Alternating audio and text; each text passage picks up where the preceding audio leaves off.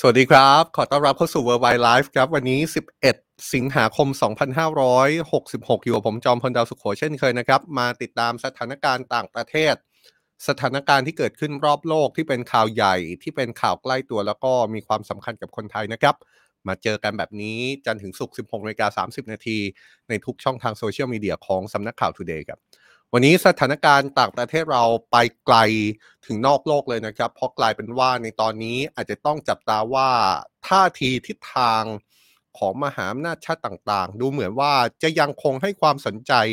กับสมรภูมิอวกาศอย่างใกล้ชิดนะครับ จะว่าจะเป็นสมรภูมิจะว่าเป็นสงครามบางคนก็อาจจะไม่ถึงขั้นนั้นนะครับ แต่ว่าอย่างน้อยที่สุดเนี่ยภาพของการแข่งขันกัน ในการทำภารกิจบนอวกาศเนี่ยดูจะเป็นการแข่งขันที่ยิ่งใหญ่เป็นโอลิมปิกที่มหาอำนาจใช้สมองใช้วิทยาศาสตร์ ใช้เทคโนโลยี และใช้กำลังเงินในการต่อสู้แข่งขันกันมากเลยนะครับ วันนี้เราจะหยิบยกประเด็นนี้เป็นพิเศษ เพราะว่ามีความเคลื่อนไหวไม่ว่าจะเป็นจากรัสเซีย ไม่ว่าจะเป็นจากอินเดีย หรือแม้แต่สหรัฐกับจีน ที่สะท้อนภาพว่าการแข่งขัน ที่อยู่เหนือโลกขึ้นไป ในพื้นที่นอกโลกกำลังถูกให้ความสนใจอย่างมากโดยเฉพาะ พื้นที่ที่เรียกว่าเป็นขั้วใต้ของดวงจันทร์การส่งมนุษย์ไปเหยียบดวงจันทร์เนี่ยเกิดขึ้นมาหลายสิบปีแล้วนะครับ แต่ว่าการสำรวจดวงจันทร์ยังคงเป็นจุดหมุดหมายที่สำคัญอยู่ แม้กระทั่งในตอนนี้ที่เป็นช่วงเวลาของปัจจุบัน เดี๋ยวเราชวนคุยเรื่องนี้กันนะครับ เพราะว่าดูจะเป็นเรื่องที่มีความน่าสนใจแล้วก็เป็นเรื่องใหญ่มากพอสมควรแล้วก็ทำให้เราได้เห็นภาพ ของการประชันขันต่อกันของมหาอำนาจในภารกิจนอกโลก แต่ว่ายังมีเรื่องอื่น ๆ ที่เราจะสะท้อนภาพให้เห็นเช่นกันนะครับ ไม่ว่าจะเป็นความสัมพันธ์ระหว่างสหรัฐกับจีน ไม่ว่าจะเป็นสถานการณ์ภัยพิบัติ หรือแม้แต่กรณีของสงครามยูเครนที่ในวันนี้ก็ยังคงมีกรณีเกิดขึ้นอย่างต่อเนื่องนะครับ โดยเฉพาะอย่างยิ่งการใช้โดรนโจมตีกันไปมา ระหว่างฝ่ายรัสเซียกับฝ่ายยูเครน เรื่องนี้ก็ถือได้ว่าเป็นเรื่องที่ค่อนข้างใหญ่นะครับ แล้วก็เป็นเรื่องที่เราต้องจับตาอย่างใกล้ชิด เพราะฉะนั้นอยากชวนทุกคนเลยครับ ติดตามกันตั้งแต่ต้นรายการนี้ไปจนจบรายการเลยนะครับ วันนี้ประเด็นค่อนข้างที่จะเข้มข้นมากเลยทีเดียวนะครับ แต่ก่อนที่เราจะไปถึงเรื่องที่เราตั้งเอาไว้เป็นประเด็นหลักที่เราบอกว่ามหาอำนาจกำลังปักหมุดที่ดวงจันทร์นั้น ขอ อัปเดตสถานการณ์สงครามยูเครนกันคร่าวๆก่อนนะครับ เพราะว่าในช่วงวันที่ผ่านมานั้นดูเหมือนว่าทั้งฝ่ายยูเครนแล้วก็ฝ่ายรัสเซีย จะเดินหน้าเดินเกมสงครามโดน ยิงโดนใส่กันไปมา แล้วก็แต่ละฝ่ายนั้นก็ล็อกเป้า ไปโจมตีเมืองหลวงของฝ่ายตรงข้าม ยกตัวอย่างเช่น รัสเซียได้มีการยิงโดรนที่ยูเครนบอกว่าเป็นขีปนาวุธไฮเปอร์โซนิกเลยนะครับ แล้วก็ล็อกเป้าที่กรุงเคียฟ ซึ่งเป็นเมืองหลวงของยูเครนทำให้นายกเทศมนตรีกรุงเคียฟนั้น ต้องประกาศให้ทุกคนไปอยู่ในหลุมหลบภัยในช่วงเช้าของวันนี้ครับ ขณะเดียวกันก็ยังมีรายงานการโจมตีในพื้นที่อื่น ๆ ของประเทศยูเครนด้วยนะครับทำให้มีสัญญาณเตือนภัยดังขึ้น ทั่วประเทศก่อนที่สัญญาณจะยุติลงในช่วงไม่นานมานี้ หลังจากที่ดูเหมือนว่าการโจมตีมายังยูเครนจะลดน้อยถอยลงไปแล้ว นี่คือสถานการณ์ที่เกิดขึ้นในยูเครนจากการถูกโจมตีโดยขีปนาวุธอีกครั้งจากรัสเซียนะครับ แต่ในขณะเดียวกันฝ่ายรัสเซียเองก็มีรายงานว่าสามารถสกัดโดรนที่ฝ่ายรัสเซียบอกว่าเป็นโดรนที่มาจากประเทศยูเครนได้เช่นกัน และดูเหมือนว่าโดรนที่มาจากยูเครนนี้ จะมีเป้าหมายพุ่งเป้าไปโจมตีที่กรุงมอสโก เมืองหลวงของประเทศรัสเซีย การสกัดโดรนที่เกิดขึ้นเนี่ยทำให้เศษซากของโดรนนั้นไปตกอยู่ในพื้นที่บริเวณตะวันตกเฉียงเหนือของสาลากลางของเมืองเลยนะครับ แต่ว่าทางการรัสเซียยืนยันว่า ไม่มีความเสียหายอะไรที่รุนแรง แล้วก็ไม่มีรายงานผู้เสียชีวิต หรือว่าได้รับบาดเจ็บใด ๆก่อนหน้านี้เนี่ยการโจมตีที่เกิดขึ้นที่รัสเซียระบุว่าเป็นการโจมตีด้วยโดรนที่มาจากยูเครนเนี่ยนะครับทำให้ทางการรัสเซีย ต้องประกาศปิดสนามบินชั่วคราวอีกครั้งก่อนที่จะพึ่งเปิดทำการใหม่หลังสถานการณ์ผ่อนคลายลงในช่วงเช้าที่ผ่านมาก็มีการปิดสนามบินของรัสเซียเพื่อความปลอดภัยครับนี่เป็นสิ่งที่เกิดขึ้น และก็สะท้อนให้เห็นว่าสงครามโดรนระหว่างรัสเซียกับยูเครนยังเป็นสิ่งที่เกิดขึ้นเป็นประจำอย่างสม่ำเสมอนะครับ สื่อทางการรัสเซียยืนยันเลยว่านี่เป็นการบินโดรนเพื่อหวังที่จะโจมตี ประเทศรัสเซียของฝ่ายยูเครนครับและต้องมีมาตรการในการรักษาความปลอดภัยที่ค่อนข้างที่จะเข้มงวดนะครับ โดยก่อนหน้านี้เนี่ยก็ยังมีการรายงานสถานการณ์ในสนามรบนะครับอย่างที่บอกกันไปว่าการติดตามสงครามยูเครนนั้นคงจะต้องติดตามในหลายสมรภูมิ เราพูดถึงสมรภูมิบนอากาศ การโจมตีด้วยโดรน หรือว่าขีปนาวุธไปแล้ว ขณะเดียวกันก็ยังมีรายงานนะครับว่ายูเครนนั้นต้องอพยพ เมืองแล้วก็หมู่บ้าน บางส่วนในแคว้นคาคิฟ ซึ่งอยู่ทางตะวันออกของยูเครนหลังจากที่รัสเซียยกระดับการโจมตี จนทำให้มีพลเรือนเสียชีวิตหนึ่งคนเมื่อวานนี้นะครับนี่ก็เป็นความเคลื่อนไหวสงครามยูเครนที่เราหยิบยกมารายงานให้ได้ทราบกันนะครับ ดูเหมือนว่าจะยังคงมีความเคลื่อนไหวเกิดขึ้นทุกวันในหลากหลายมิติ แต่ว่าสิ่งที่เราจะเน้นย้ำเป็นประเด็นสำคัญ แล้วก็ชวนทุกคนคุยกันในวันนี้นะครับ ก็คือความเคลื่อนไหวของบรรดาชาติมหาอำนาจ ไม่ว่าจะเป็นสหรัฐ ไม่ว่าจะเป็นรัสเซีย ไม่ว่าจะเป็นจีนหรือแม้กระทั่งอินเดีย ที่ดูจะให้ความสนใจกับภารกิจบนอวกาศ โดยเฉพาะอย่างยิ่งพื้นที่ที่เรียกกันว่าเป็นขั้วใต้ของดวงจันทร์นะครับ อาจจะต้องเรียกได้ว่าเราต้องพาออกจากสงครามยูเครนสักเล็กน้อยนะครับ แต่ก็ยังเป็นมุมมองที่สะท้อนให้เห็นว่า การเผชิญหน้าของมหาอำนาจนั้นแอบซ่อนอยู่ในทุกๆบริบท เพราะวันนี้เนี่ยเราจะพูดถึงการแข่งขันกัน ระหว่างสหรัฐรัสเซีย อินเดียแล้วก็จีน ที่ซ่อนอยู่ผ่านการพัฒนายานอวกาศไปสำรวจนอกโลกครับ โดยเฉพาะอย่างยิ่งในพื้นที่ของดวงจันทร์ซึ่งดูเหมือนในช่วงหลายปีที่ผ่านมา ดวงจันทร์จะเป็นพื้นที่เป้าหมายของมหาอำนาจหลายชาติอีกครั้ง โดยเฉพาะอย่างยิ่งจีนแล้วก็รัสเซียรวมถึงอินเดียด้วยนะครับ ที่หยิบยกเรื่องนี้มาพูด เพราะว่ามีรายงานล่าสุดออกมาจากรัสเซียครับ ก็คือรัสเซียนั้นได้ส่งจรวด ที่บรรทุกยานเพื่อหวังไปลงจอดในดวงจันทร์ ส่วนที่ยังไม่มีใครไปสำรวจมากนัก ก็คือบริเวณที่เรียกกันว่าขั้วใต้ของดวงจันทร์หรือว่าเซาท์โพครับทางการรัสเซียเรียกภารกิจนี้ว่าลูน่า 25 นะครับ มีเป้าหมายอย่างที่บอกไปก็คือสำรวจพื้นที่ส่วนที่เป็นขั้วใต้ของดวงจันทร์ เพื่อวิเคราะห์หาความเป็นไปได้ว่าพื้นที่นี้มีน้ำอยู่จริงหรือไม่ และน้ำที่มีอยู่ถ้ามีจริงเนี่ยมีความอุดมสมบูรณ์มากน้อยแค่ไหน ภารกิจนี้สำหรับรัสเซียแล้วถือว่าเป็นความหวังของรัฐบาลรัสเซียนะครับ ซึ่งถ้าประสบความสำเร็จก็จะเป็นครั้งแรกในรอบเกือบ 50 ปี ตั้งแต่ปี 1976 ซึ่งในตอนนั้นนักวิทยาศาสตร์ของโซเวียตนู่นนะครับ ทดลองจากกลุ่มตัวอย่างจากดวงจันทร์แล้วก็ชี้ว่าน่าจะมีน้ำอยู่บนดวงจันทร์จริงๆภารกิจลูน่า 25 เริ่มปล่อยขึ้นสู่ฟ้าเมื่อช่วงเช้ามืดของวันนี้นะครับ แล้วก็คาดว่าน่าจะใช้เวลาในการเดินทางถึงดวงจันทร์ประมาณ 5 วัน แต่ว่าทางการรัสเซียก็ไม่ได้มีการประกาศ กำหนดการถึงดวงจันทร์อย่างเป็นทางการนะครับว่าสุดท้ายแล้วทางการรัสเซียคาดหวังว่าภารกิจนี้จะส่งไปลงจอดที่ดวงจันทร์เมื่อไหร่กันแน่ แต่ว่าหากประสบความสำเร็จในการลงจอดที่ขั้วใต้ของดวงจันทร์เนี่ยยานดังกล่าวก็จะทำภารกิจต่อนะครับภารกิจที่ว่าก็คือการเก็บตัวอย่างจากพื้นที่ที่ลงจอดเนี่ยแหละครับ แล้วก็เก็บกลับมายังโลกแล้วก็ให้นักวิทยาศาสตร์ทำการพิสูจน์ทราบต่อไปว่าตกลงแล้ว พื้นที่นี้มีความคาดหวังที่จะมีน้ำ อยู่มากน้อยแค่ไหน โดยที่ผ่านมาเนี่ยรัสเซียถือได้ว่ามีความพยายามที่จะเดินหน้าปฏิบัติการสำรวจอวกาศมาโดยตลอดนะครับ นับตั้งแต่ยุคที่เป็นสหภาพโซเวียต และก็มีหลายครั้งที่รัสเซียประสบความล้มเหลวนะครับ เป็นที่ทราบกันดีนะครับ ว่าการสำรวจดวงจันทร์นอกจากจะเป็นการสำรวจอวกาศแล้ว นี่ยังเป็นเวทีการประลองของบรรดามหาอำนาจตั้งแต่ยุคสงครามเย็นแล้วล่ะครับ โดยเฉพาะอย่างยิ่ง ในสมัยก่อนเนี่ยถ้าเราให้ภาพกันหรือว่าย้อนภาพกลับไปในยุคสงครามเย็นเนี่ยเราจะพูดถึงการแข่งขันประลองกันระหว่างสหรัฐกับสหภาพโซเวียตนะครับ แต่ในยุคนี้ที่เป็นยุคหลังสงครามเย็นแล้วเนี่ยนอกจากสหรัฐกับรัสเซียแล้ว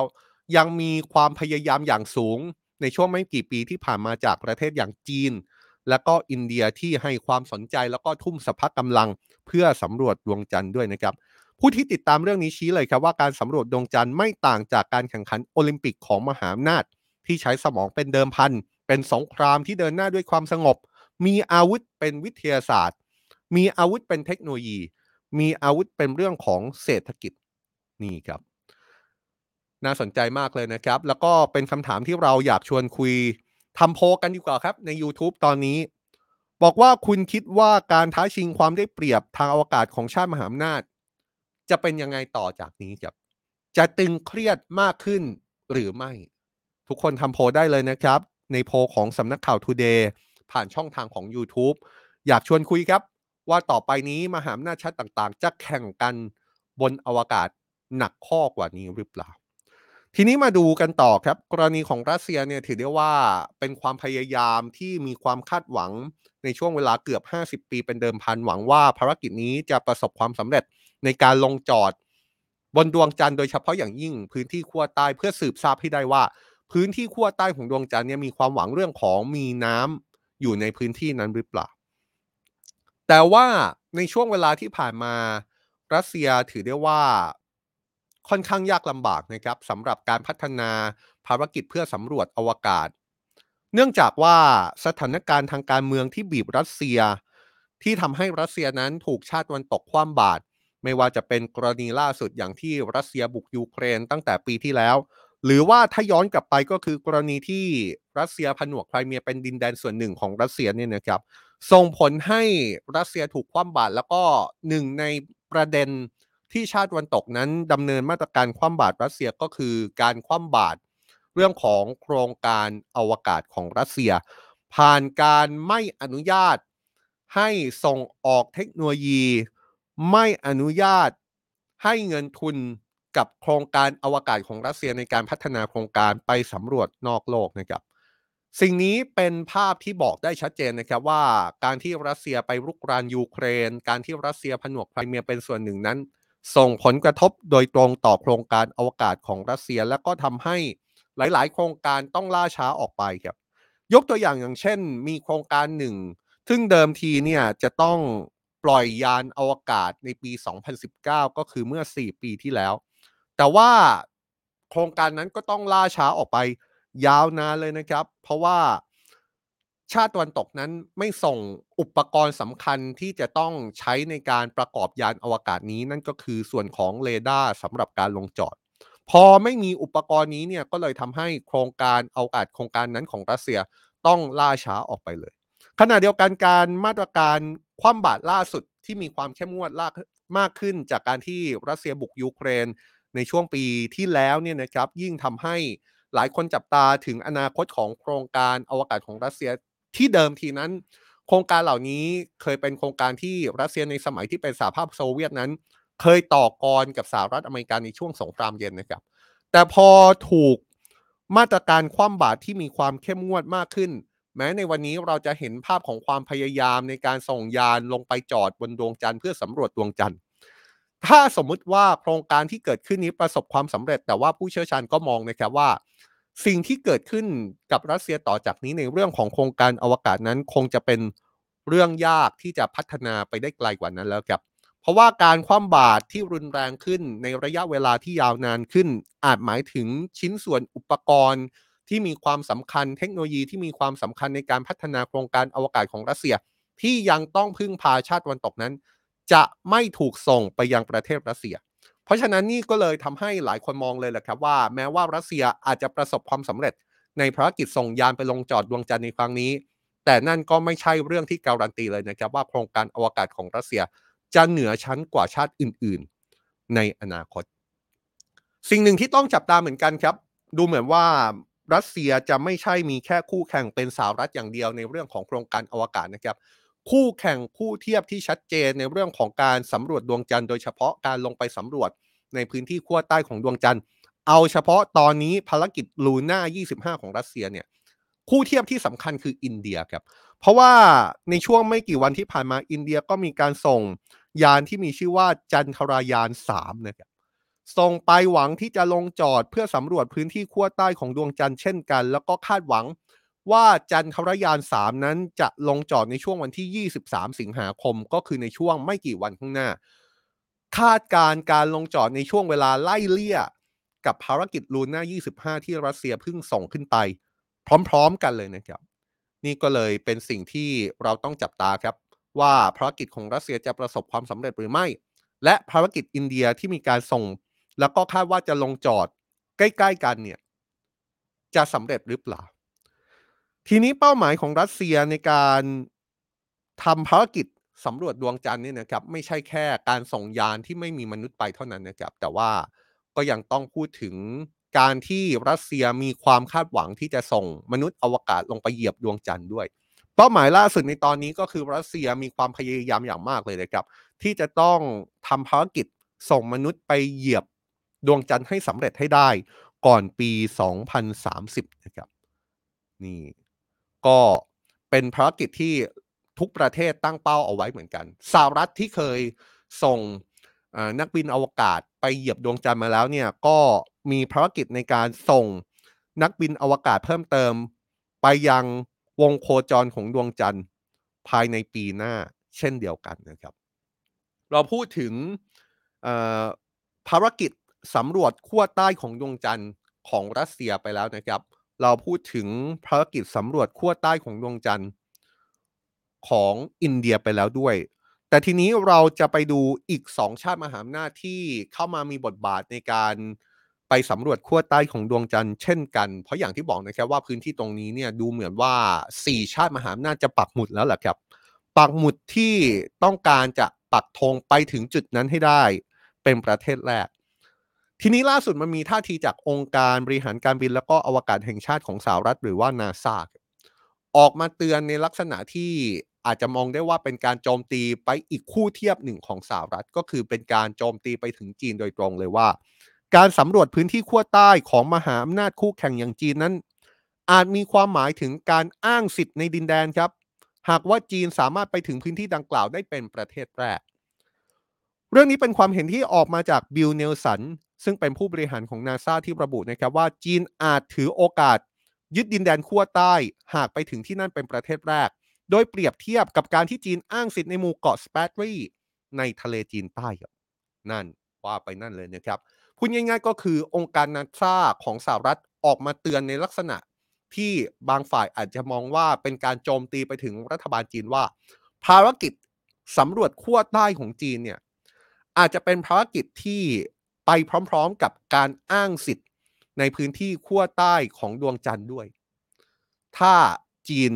สามารถประสบความสำเร็จในการส่งมนุษย์ ไปเหยียบขั้วใต้ของดวงจันทร์ได้เป็นชาติแรก ผู้บริหารของนาซาย้ำเลยนะครับว่ามนุษยชาติคงจะได้เห็นรัฐบาลจีนอ้างสิทธิ์บนดวงจันทร์เหมือนกับที่ทำบนโลก เช่น กรณีของหมู่เกาะในทะเลจีนใต้ที่จีนเข้าไปสร้างรันเวย์สำหรับให้เครื่องบินลงจอดที่นั่น โดยการแข่งขันในสมรภูมิขั้วใต้บนดวงจันทร์นั้น เป้าหมายที่จะเป็นเป้าหมายที่อาจมองได้ว่าเป็นเป้าหมายที่ประสบความสำเร็จก็อย่างที่บอกนะครับ ก็คือการที่ชาติใดชาติหนึ่งสามารถส่งคนไปเหยียบพื้นที่ขั้วใต้ตรงนั้นได้ก่อน รวมถึงกรณีที่ชาติใดสามารถพิสูจน์ได้ว่า บริเวณนั้นเนี่ยอาจมีน้ำแข็งอยู่จริงนั่นเท่ากับว่าเป็นการยืนยันว่ามีน้ำอยู่บริเวณขั้วใต้ของดวงจันทร์ ผู้บริผู้บริหารของนาซายืนยันนะครับว่าสหรัฐนั้นไม่ต้องการให้จีนส่งมนุษย์ไปเหยียบขั้วใต้เป็นคนแรก และสหรัฐต้องการปกป้องผลประโยชน์ของนานาชาติโดยเฉพาะอย่างยิ่ง หากยืนยันด้วยว่าพื้นที่ตรงนั้นมีน้ำอยู่จริงสหรัฐก็ต้องมั่นใจว่ายานอวกาศหรือว่าลูกเรือที่จะขึ้นไปสำรวจในอนาคต จะสามารถเข้าถึงแหล่งน้ำบนดวงจันทร์ได้ทุกคน ไม่ใช่เฉพาะแค่บางชาติที่อ้างสิทธิ์ได้ก่อนเท่านั้น โดยก่อนหน้านี้เนี่ยนะครับสหรัฐแล้วก็ชาติพันธมิตร รวม 28 ประเทศ ได้มีการลงนามในสนธิสัญญาที่มีชื่อว่า Artemis ครับ สนธิสัญญาอาร์เทมิสมีเนื้อหาน่าสนใจมากเลยนะครับ เพราะว่ามีเนื้อหาพูดถึงการทำสัญญาในการดูแลความเรียบร้อยผลประโยชน์ร่วมกันในพื้นที่นอกโลกครับ เป็นการดูแลผลประโยชน์ร่วมกันในพื้นที่ที่อยู่บนดวงจันทร์หรือว่าพื้นที่อื่น ๆ ให้ถือว่าเป็นผลประโยชน์ร่วมกัน แต่ว่าสนธิสัญญาอาร์เทมิสนั้นดูเหมือนว่าประเทศจีนจะไม่ได้ลงนามด้วย หรือแม้กระทั่งรัสเซียก็ไม่ได้มีการลงนามเช่นกันนะครับเนื้อหาสาระของสนธิสัญญาฉบับนี้ก็คือการดำเนินกิจกรรมทุกประเทศ โดยมีเป้าหมายอย่างสันติแล้วก็โปร่งใสเพื่อหลีกเลี่ยง ความขัดแย้ง มีการแบ่งปันข้อมูลเพื่อความปลอดภัยและก็ช่วยเหลือผู้ที่อยู่ในสภาวะตกที่นั่งลำบาก มีการเปิดเผยข้อมูลทางวิทยาศาสตร์ต่อสาธารณชน เพื่อประโยชน์ของทั้งโลก แล้วก็ทำนุ บำรุงมรดกทางอวกาศเป็นต้น โดยเขาต้องยืนยันเลยนะครับ ว่าสนธิสัญญาฉบับนี้ที่สหรัฐร่วมมือกับ 28 ชาติพันธมิตรทำเนี่ยต้องการดำเนินกิจกรรมภารกิจทางอวกาศด้วยความร่วมมือแล้วก็ความสงบสุขเป็นหลัก แต่ย้ำนะครับ จีนไม่ได้ลงในสนธิสัญญาฉบับนี้ รัสเซียก็ไม่ได้ลง ในสนธิสัญญาฉบับนี้ และนี่ก็อาจจะเป็นส่วนหนึ่งที่ทำให้ผู้บริหารระดับสูงขององค์การนาซาออกมาย้ำแล้วย้ำเล่าก็ได้ หรือว่าอาจจะมองได้ว่านี่เป็นการแสดงความกังวลไปถึงภารกิจสำรวจดวงจันทร์ของจีนว่า จีนกำลังจะอ้างสิทธิ์บนดวงจันทร์ แบบที่จะอ้างสิทธิ์ในหมู่เกาะเหนือทะเลจีนใต้หรือไม่ แต่ต้องบอกแบบนี้นะครับว่าที่ผ่านมาสหรัฐเองก็เริ่มภารกิจในการส่งหุ่นยนต์ไปสำรวจ น้ำแข็งบนขั้วใต้ของดวงจันทร์เช่นกัน หลังมีการตรวจสอบสภาพทางธรณีวิทยาบนดวงจันทร์ด้วยรังสีอินฟราเรดซึ่งจนถึงตอนนี้เนี่ยองค์การนาซาเท่าที่รับรู้รับทราบเกี่ยวกับข้อมูล เกี่ยวกับขั้วใต้ของดวงจันทร์เนี่ยนะครับองค์การนาซาก็ยอมรับเลยครับว่าการส่งยานไปลงจอดหรือแม้แต่การส่งมนุษย์ไปเหยียบพื้นที่ที่เป็นขั้วใต้ของดวงจันทร์นั้น อาจจะไม่ใช่เรื่องที่สามารถทำได้ง่าย ๆ นะครับ ผู้บริหารนาซาระบุว่า เราไม่สามารถจินตนาการขั้วใต้ของดวงจันทร์ เหมือนกับพื้นผิวดวงจันทร์ที่นิวอาร์มสตอง แล้วก็คณะนักบินอวกาศของสหรัฐ ไปเหยียบดวงจันทร์ได้เมื่อหลายสิบปีก่อน เพราะว่าพื้นที่ขั้วใต้นั้นมีลักษณะที่ตะปุ่มตะป่ำแล้วก็มีปล่องคล้ายปล่องภูเขาไฟ ซึ่งในช่วงเวลาปกติจะมืดสนิท เพราะแสงจากดวงอาทิตย์เข้าไม่ถึงอย่างไรก็ตามความเห็นของผู้บริหารนาซาก็ไม่ใช่ว่า จะมีทุกคนที่เห็นด้วยนะครับ ผู้เชี่ยวชาญทางอวกาศบางคนก็ออกมาแสดงความเห็นแย้ง ในบางจุดไม่ว่าจะเป็นเรื่องของความยากง่ายในการลงจอดของยานอวกาศเพื่อไปสำรวจในพื้นที่ตรงนั้น หรือแม้กระทั่งมีความเห็นแย้งเกี่ยวกับความกังวลของผู้บริหารนาซาที่พูดถึงกรณีของจีนว่า ถ้าจีนไปถึงก่อนจีนจะไปอ้างสิทธิ์ บนพื้นที่ของดวงจันทร์หรือไม่ คนหนึ่งที่ออกมาเห็นแย้งก็คือผู้เชี่ยวชาญด้านอวกาศที่มีชื่อว่าไบรอันวีเดนครับ มองว่าแม้การให้ภาพพื้นที่ส่วนขั้วใต้ของดวงจันทร์ของผู้บริหารนาซานั้นจะถูกต้อง ก็คือมีลักษณะตะปุ่มตะป่ำมีปล่องมากมาย แล้วก็มีความมืดต่างๆเนี่ยนะครับแต่ก็ต้องไม่ลืมว่าพื้นที่ตรงนั้นก็ถือได้ว่ามีขนาดใหญ่หลายสิบกิโลเมตรอยู่นะ ผู้เชี่ยวชาญคนนี้ยังมองด้วยนะครับว่านี่ไม่จำเป็นต้องถูกมองว่าเป็นการแข่งขันกันระหว่างสหรัฐกับจีนบนดวงจันทร์เพราะจริง ๆ แล้วมีหลายชาติที่มีความสนใจจะส่งยานสำรวจขึ้นไปบนพื้นที่ตรงนั้นอยู่แล้ว ด้วยเหตุผล ที่แตกต่างกัน ผู้เชี่ยวชาญคนนี้ยังไม่เห็นด้วยกับการที่มีคนมองว่าการที่ประเทศใดขึ้นไปเหยียบดวงจันทร์ก่อน จะถือได้ว่าเป็นผู้ชนะนะครับ เขามองว่าถ้ามองกันตามข้อเท็จจริงแล้ว ท้ายที่สุดไม่ว่าชาติไหนสามารถขึ้นไปเหยียบดวงจันทร์ได้ก่อน สุดท้ายก็มีชาติอื่นที่ส่งยานอวกาศไปสำรวจดวงจันทร์ได้อยู่ดี อย่างที่บอกนะครับ ถ้ามองเป้าหมายเนี่ยก็จะมองได้ว่าสหรัฐบอกว่าเดี๋ยวปีหน้า พฤศจิกายนปีหน้าเนี่ยจะส่งนักบินอวกาศขึ้นไปสำรวจในวงโคจรของดวงจันทร์ จีนเนี่ยบอกเลยว่าจะส่งนักบินอวกาศไปเหยียบดวงจันทร์ให้ได้ภายในปี 2030 และนี่คือความพยายามของจีนที่จะต้องพยายามทำให้ได้ แต่ว่าในกรณีของสหรัฐเนี่ยก็ไม่ใช่เรื่องง่ายขนาดนั้นนะครับ เพราะว่าในมุมของสหรัฐเองก็มีความกังวลว่าไอ้เป้าหมายที่ตั้งเอาไว้ว่าภายในปีหน้า หรือว่าไปไกลถึงปี 2025 ที่อาจจะเป็นปีที่สหรัฐสามารถส่งมนุษย์อวกาศลงไปเหยียบดวงจันทร์ได้อีกครั้งเนี่ยอาจจะต้องเป็นภารกิจที่จะต้องเลื่อนออกไปก่อน เพราะว่ามีหลายปัจจัยหลายเงื่อนไขที่ทำให้รัฐบาลสหรัฐไม่สามารถทำได้แบบนั้นจริง ๆ ฟังมาจนถึงตอนนี้ทุกคนคิดว่ายังไงบ้างครับ อย่าลืมไปทำโพใน YouTube กันนะครับ ว่าสุดท้ายแล้วการแข่งขัน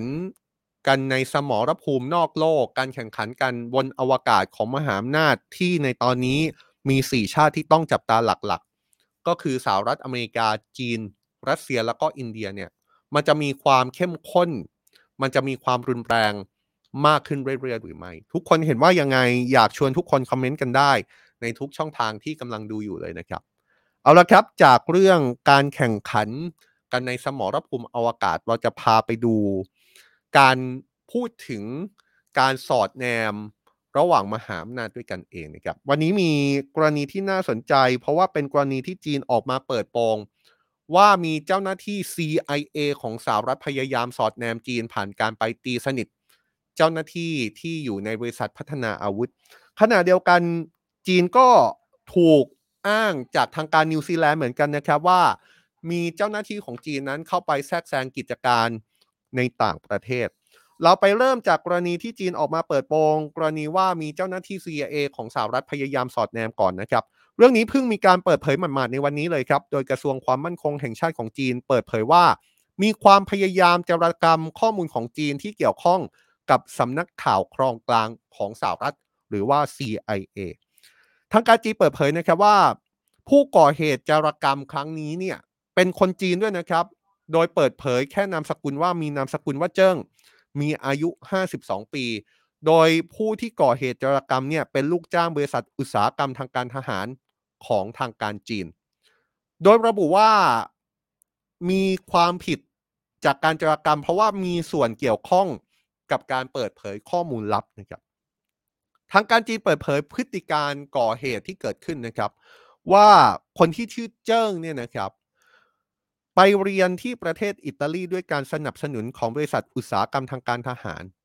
พอไปเรียนที่อิตาลีปุ๊บเนี่ยปรากฏว่าก็มีเจ้าหน้าที่ของสถานทูตสหรัฐที่ประจำการอยู่ที่กรุงโรมของอิตาลีที่มีชื่อว่าเซตเข้ามาตีสนิทคนจีนคนนี้ครับ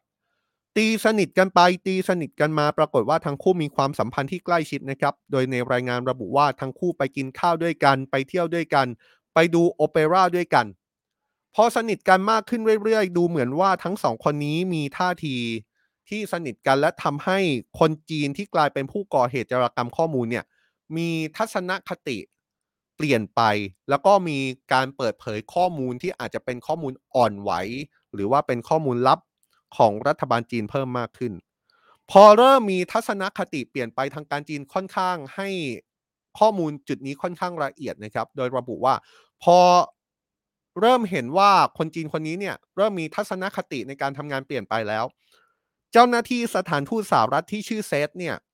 ก็เปิดเผยตัวตนครับ ว่าเขานั้นเป็นเจ้าหน้าที่หน่วยข่าวกรองของสหรัฐที่ประจำอยู่ที่กรุงโรมของประเทศอิตาลีพอมีการเปิดเผยตัวตนแล้ว เจ้าหน้าที่ของสหรัฐที่เป็นเจ้าหน้าที่ข่าวกรอง ก็มีการเสนอรางวัลตอบแทนเลยนะครับ โดยแลกเปลี่ยนกับข้อมูลลับของจีน โดยบอกว่าถ้า คนจีนคนนี้ที่มีชื่อว่าเจิ้งเนี่ยนะครับ แลกเอาข้อมูลลับของรัฐบาลจีนมาแลกเนี่ย เดี๋ยวทางสหรัฐจะเสนอรางวัลให้ตอบแทน พร้อมกับจะช่วยดำเนินการในการอพยพคนจีนคนนี้ และครอบครัวให้ย้ายไปอยู่ในสหรัฐอเมริกา พอเป็นเช่นนั้นปรากฏว่าคนจีนคนนี้ก็เปิดเผยข้อมูลลับที่มีความอ่อนไหวทางการทหารของจีนให้กับสหรัฐนะครับ โดยการเปิดเผยเนี่ย ทางการจีนระบุว่ามีการเซ็นสัญญาชัดเจน และคนจีนคนนี้ที่ก่อเหตุจารกรรมข้อมูลเนี่ยก็ถูกส่งไปฝึกฝน ถูกส่งไปเทรนในการจารกรรมข้อมูล จากเจ้าหน้าที่สหรัฐเลย นอกจากนี้ยังมีรายงานด้วยนะครับว่าคนจีนคนนี้ที่ไปเรียนที่อิตาลีแล้วก็ถูกทาบทาม ให้มาจารกรรมข้อมูลของประเทศจีน ก็มีประวัติในการเดินทางกลับจีน และก็มีประวัติในการพบเจ้าหน้าที่ CIA ซึ่งเป็นเจ้าหน้าที่ข่าวกรอง ของสหรัฐบ่อยครั้ง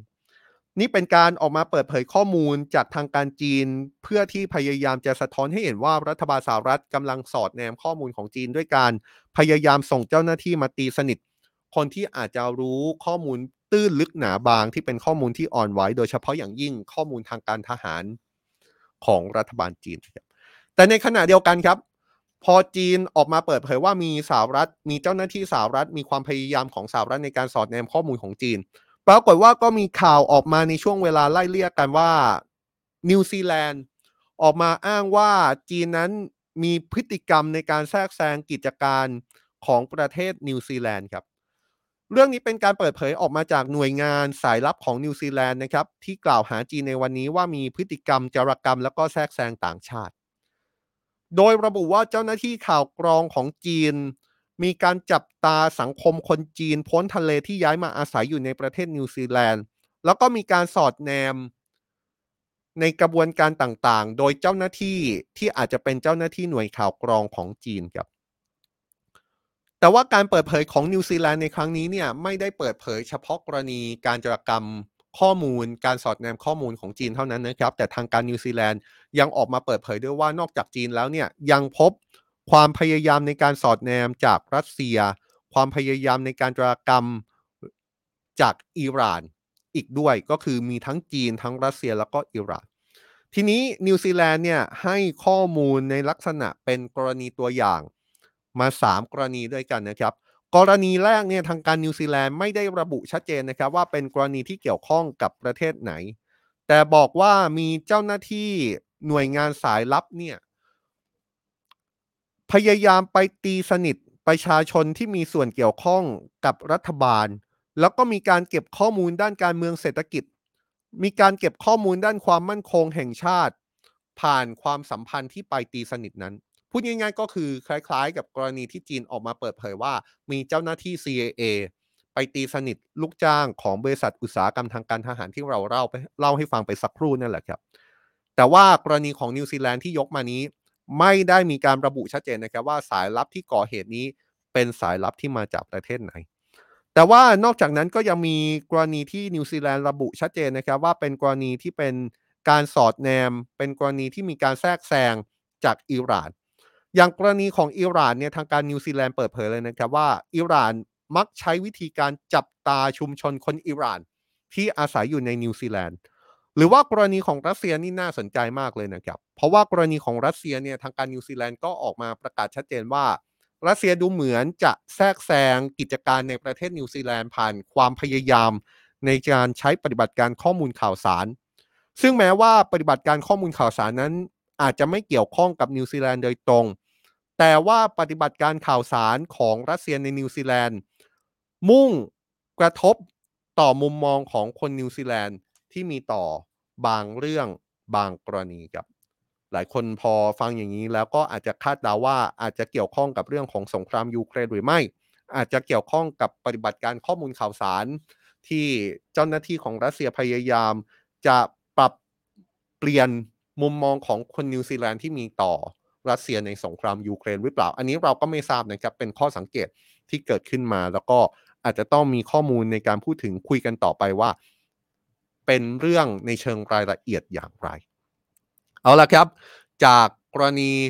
สงครามยูเครน จากกรณีสงครามบนอวกาศ จากกรณีสมรภูมิที่เป็นเรื่องของสายลับจารกรรมข้อมูล หรือว่าการสอดแนมข้อมูลของต่างประเทศ อยากโฟกัส เรื่องของการเปลี่ยนแปลงสภาพอากาศ หรือว่าการที่สภาพอากาศของโลกนั้นมีความรุนแรงมากขึ้นจริง ๆ นะครับ เพราะว่าในวันนี้มีสถานการณ์ไฟป่าที่ค่อนข้างรุนแรงที่เกาะมาวีของรัฐฮาวายครับตอนนี้มีผู้เสียชีวิตแล้วอย่างน้อย 55 คนนะครับ แล้วก็จำนวนผู้เสียชีวิต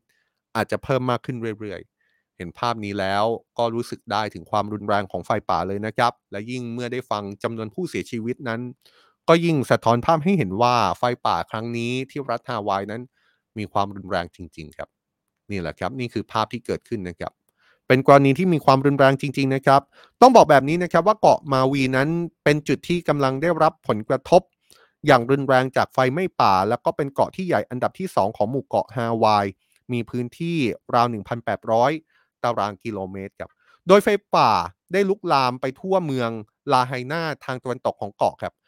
ตรงนี้เนี่ยมีประชาชนอาศัยอยู่ประมาณ 13,000 คนตั้งแต่เมื่อคืนวันอังคาร แล้วก็ลุกลามไปยังพื้นที่อยู่อาศัยอย่างรวดเร็วนะครับ ประชาชนบางส่วนต้องตัดสินใจหนีตายด้วยการกระโดดลงทะเล หรือว่านั่งเรือหนีออกไปนอกฝั่ง ขณะที่ทางการก็ต้องเร่งอพยพชาวเมืองแล้วก็นักท่องเที่ยวไปยังพื้นที่ปลอดภัยอย่างเร่งด่วน จนถึงตอนนี้ยังไม่ทราบแน่ชัดนะครับว่าไฟป่าที่เกิดขึ้นมาจากสาเหตุอะไร แต่สิ่งที่พอจะประเมินได้ก็คือว่าสาเหตุที่ทำให้ไฟลุกลามอย่างรวดเร็วเนี่ยก็เป็นเพราะว่าคลื่นลมแรงจากพายุเฮอริเคนดอร่าที่พัดผ่านพอดีครับ พอลมแรงเนี่ยก็เลยทำให้ไฟโหมรุนแรงแบบที่เห็นในภาพนี่แหละครับนี่ถือได้ว่าเป็นภัยพิบัติที่รุนแรงที่สุดของรัฐฮาวายนับตั้งแต่เกิดเหตุสึนามิเมื่อปี 1961 ที่ตอนนั้นฆ่าชีวิตประชาชนไป 61 คนนะครับ โดยชาวเมืองลาเฮนาได้เล่าให้สำนักข่าว AP ฟังนะครับว่า เหตุการณ์เมื่อคืนวันอังคารนั้นเกิดขึ้นอย่างรวดเร็ว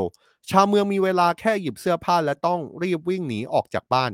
ขณะที่วิ่งไปก็ต้องเจอกับพุ่มไม้ข้างทางที่เกิดไฟไหม้ เจอกับเสาไฟฟ้าหักโค่นมาปิดถนน เจอการหลบหนีของผู้คนที่เต็มไปด้วยความยากลำบาก โดยจากการเปิดเผยของนายจอห์นกรีน ผู้ว่าการรัฐฮาวายประเมินนะครับว่ามีบ้านเรือนอย่างน้อย 1,400 หลัง ได้รับความเสียหาย ประชาชนมากกว่า 11,000 คนไม่มีไฟฟ้าใช้ครับ แต่ว่าที่น่าตกใจมากกว่านั้น คือมีการเปิดเผยออกมาจากทางตำรวจนะครับ ว่าในตอนนี้เนี่ยความกังวลอยู่ที่ตัวเลขของผู้สูญหายครับ เพราะว่าตัวเลขของผู้สูญหายที่ตำรวจมีอยู่ในมือตอนนี้มีมากถึงราว 1,000 คนนะครับ 1,000 คนยังไม่ทราบว่ามีชะตากรรมอย่างไร ไม่รู้ว่ามีชีวิตอยู่หรือไม่ ไม่ทราบว่าไปอยู่ที่ไหน ไม่สามารถติดต่อ หรือการค้นหานั้นก็เป็นไปอย่างยากลำบาก เพราะว่าระบบสื่อสารไม่ว่าจะเป็นอินเทอร์เน็ต หรือว่าสัญญาณโทรศัพท์ทั่วทั้งเกาะยังใช้งานไม่ได้ หรือว่าใช้งานได้ไม่ค่อยสะดวกนักล่าสุดประธานาธิบดีโจไบเดนผู้นำสหรัฐได้ประกาศให้รัฐฮาวายเป็นพื้นที่ภัยพิบัติครั้งใหญ่แล้วนะครับพอประกาศแบบนี้เนี่ยก็จะเป็นนกลไกที่จะสามารถส่งความช่วยเหลือไปยังพื้นที่ที่ได้รับผลกระทบ โดยในตอนนี้มีรายงานเพราะว่ายังคงมีไฟป่าคุกรุ่นอยู่ในพื้นที่ปูเลฮู และบริเวณชานเมืองส่วนที่เมืองลาไฮนาเจ้าหน้าที่ควบคุมไฟได้แล้วประมาณ 80%โดยโฆษกหน่วยงานจัดการเหตุฉุกเฉินของรัฐฮาวายกล่าวนะครับว่าปฏิบัติการกู้ภัยแล้วก็ค้นหาผู้รอดชีวิต ถือได้ว่าเป็นภารกิจสำคัญอันดับหนึ่งในตอนนี้ ส่วนการประเมินความเสียหายอาจจะต้องใช้เวลาอีกหลายสัปดาห์ หรือว่าอาจจะยาวนานหลายเดือนทีเดียวครับ นี่นะครับก็เป็นข่าวไฟป่าเป็นภัยพิบัติที่รุนแรงที่สุดอีกครั้งหนึ่งของรัฐฮาวายนะครับ และแม้ว่าจะยังไม่ทราบสาเหตุที่ทำให้เกิดไฟไหม้ในครั้งนี้ ว่าเกิดอะไรกันแน่ แต่สิ่งหนึ่งที่เรารายงานไปก็คือ สาเหตุที่ทำให้ไฟมันโหมแรงแบบนี้ ก็เพราะว่าพายุลูกใหญ่ที่พัดมาแล้วก็ยิ่งเป็นปัจจัยเร่งให้ไฟนั้นโหมแรงโหมเร็วกระจายไปหลายพื้นที่มากยิ่งขึ้นคำถามที่ตามมาก็คือนี่ก็คงจะหนีไม่พ้นเรื่องของภาวะการเปลี่ยนแปลงของสภาพอากาศที่ทำให้สภาพอากาศทั่วโลกมีความรุนแรงมากขึ้น แตกต่างกันไปในแต่ละบริบทตามภูมิภาคนะครับคำถามก็คือเมื่อเกิดภาวะแบบนี้ที่เราชอบเรียกกันว่าโลกร้อน หรือว่าสิ่งที่เราบอกว่าเป็นภาวะโลกเดือดแล้วในตอนนี้เนี่ยมันส่งผลต่อหลายๆ ด้านเลยนะครับ เรื่องหนึ่งเนี่ยอยากจะชี้ชวนให้เห็นกัน เพราะว่ามันจะส่งผลกระทบต่ออาหารการกินด้วย เมื่อวานนี้เวอร์ไวเราได้ทำคลิปวิดีโอที่สะท้อนให้เห็นภาพชัดเจนมากขึ้นนะครับว่า สถานการณ์โลกร้อน ภาวะโลกร้อน หรือที่ปัจจุบันเรียกกันว่าเป็นภาวะโลกเดือดเนี่ยส่งผลกระทบถึงปลายลิ้นจริง ๆ เพราะว่ามันส่งผลกระทบต่ออาหารในหลากหลายรูปแบบ ไม่ว่าจะเป็นอาหารในแง่ของรสชาติที่เปลี่ยนไป ปริมาณอาหารที่ผลิตได้จากภาคการเกษตรลดน้อยลง หรือแม้กระทั่งตัวอาหารเองเนี่ยแหละครับ ที่เป็นกระบวนการเป็นปัจจัยที่ทำให้ภาวะโลกร้อนรุนแรงมากยิ่งขึ้น นี่เป็นกรณีที่เราตั้งใจที่จะค้นคว้าเพื่อให้เห็นภาพนะครับว่า ภาวะการเปลี่ยนแปลงสภาพอากาศนั้น ส่งผลต่ออาหารทั่วโลกจริง ๆ และแน่นอนนะครับ ประเทศไทยในฐานะประเทศผู้ผลิตอาหารรายใหญ่รายหนึ่งของโลกก็หนีเรื่องนี้ไม่พ้นครับไม่ต้องมองภาพไกลเลยครับ เอาแค่อาหารที่เรากินเป็นมื้อเช้ากลางวันเย็นเนี่ยนะครับ ก็เป็นเรื่องที่เราต้องจับตากันมากขึ้นนะครับ นี่เป็นอเจนดาของสำนักข่าว Today ครับ แล้วก็อยากชวนทุกคนมาล้อมวงสนทนาแบ่งปันข้อมูล แล้วก็หาทางออกให้กับอาหารไทยครับ เราจะเชิญผู้เชี่ยวชาญทั้งภาครัฐภาคเอกชน แล้วก็ภาคประชาชน มาพูดคุยกัน มารับฟังประสบการณ์ แล้วก็มาร่วมกันออกแบบนโยบายเพื่อรับมือกับสภาพอากาศที่เปลี่ยนไป แล้วก็จะส่งผลกระทบต่ออาหารของเรา โดยที่มีตัวแทนของนานาชาติมาร่วมวงด้วยนะครับ งานของเราก็คือ Safe Thai Dish ครับเป็นงานของสำนักข่าว Today Safe Thai Dish สภาพอากาศเปลี่ยนไปอาหารไทยไม่เหมือนเดิม ใครสนใจเชิญนะครับ วันจันทร์ที่ 21 สิงหาคม 2566 โรงละครเคแบงสยามพิคเนตสยามสแควร์วันชั้น 7 ใครอยากมาติดตามรายละเอียดได้เลยนะครับ ในทุกช่องทางของสำนักข่าว Today ครับ เชิญชวนนะครับ ถือได้ว่าเรื่องนี้เป็นอ g e n d a ของสำนักข่าว Today ที่เราจะติดตามกันอย่างใกล้ชิด แล้วก็มองภาพไปข้างหน้าและถ้ามีโอกาส เราคงจะได้เห็นทางออกในแง่มุมหนึ่ง แน่นอนนะครับว่านี่เป็นเรื่องใหญ่มาก การหาทางออกเพื่อแก้ปัญหาเรื่องนี้ได้อย่างเบ็ดเสร็จเด็ดขาด ก็คงจะไม่ใช่เรื่องที่ทำได้ง่าย แต่ว่าก็คงจะมีแนวทางบางส่วนที่พอที่จะทำให้เห็นภาพได้เหมือนกัน ว่าอย่างน้อยที่สุด การระมัดระวังไม่ให้สถานการณ์แย่ไปกว่านี้ หรือการบรรเทาสถานการณ์ให้ดีขึ้นได้บ้างในอนาคตอันใกล้ เพื่อไม่ให้อาหารของเราสูญพันธุ์ไปในอนาคตจากภาวะความเปลี่ยนแปลงของสภาพอากาศนั้น ควรมีวิธีในรูปแบบไหน 21 สิงหาคมนะครับ KBank Siam Pic-Ganesha เจอกันที่นั่นกับงาน Save Thai Dish ครับ18นาฬิกา30 นาทีวันนี้ Today Live ยังคงเข้มข้นเรื่องของการเมืองนะครับ เดี๋ยวมาเจอกันต่อ 18นาฬิกา30 นาทีนะครับ แต่ว่าในช่วงนี้ผมจอมพลดาวสุขโขและทีมงานลาไปก่อนครับ พบกันใหม่ในครั้งต่อไปครับ สวัสดีครับ